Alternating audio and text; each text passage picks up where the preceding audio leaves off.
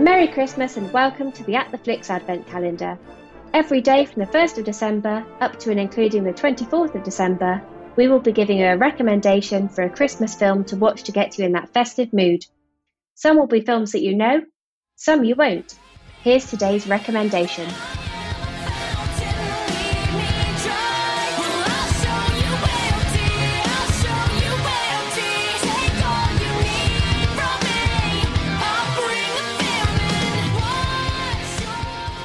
I can guarantee that today's choice will not appear on many Christmas movie watch lists at this time of year, and those lists are all the poorer for that.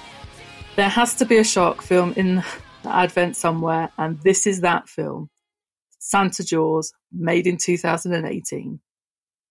Young Cody, played by Reed Miller, is an aspiring comic book artist. Cody and his friend Steve have just created a new comic book in time for Christmas called Santa Jaws.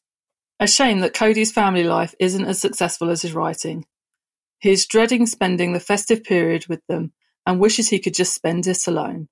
As with many Christmas movies, his wish is granted.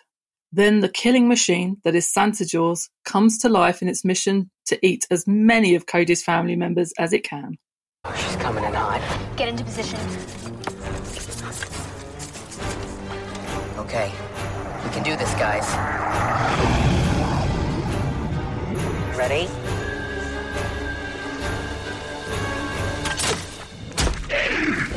Nice shot.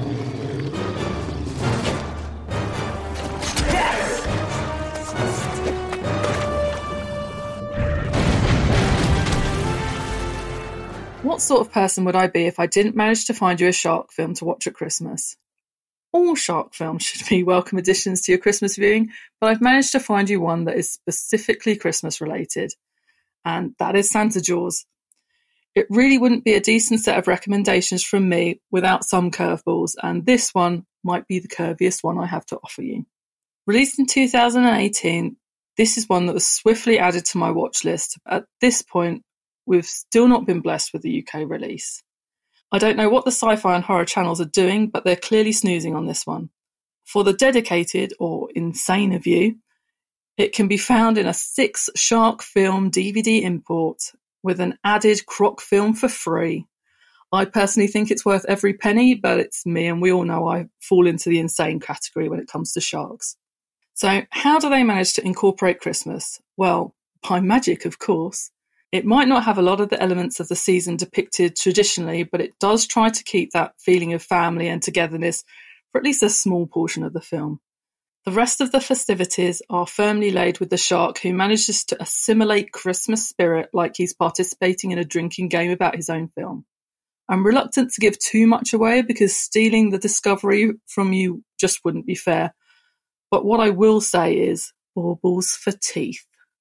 Shark movie logic abounds and characters make the most ridiculous assumptions about dealing with Santa Jaws, and they all work with varying degrees of success. You can never have so much logic that they work first time. Where's the fun in that? Well, actually, if you want specifics, the fun is in the weapons they craft. What we have here is a film that takes heavy influence from Home Alone and its music and story, but with a little more chompy action. I'm not mad that it's tried for this angle. It's an amusing take with a twist, and though it's higher on the sharkiness scale than it is on the Christmas scale, it's still worth checking out. If you're looking for non-traditional watches, then you definitely can't go wrong here. It may only have an atrocious score of 3.7 on IMDb, but what do people know anyway? Who's to say there's not a Santa Jaws out there somewhere stalking the festive folk who stray too close to the water's edge? Okay, there's probably not, but you should still try and see this one anyway. I'm sorry that this pick isn't an easy one to find in the UK. Hopefully for those of you in the States that have the urge for a low-budget, fantastic drinking game quality film, it's easy to track down.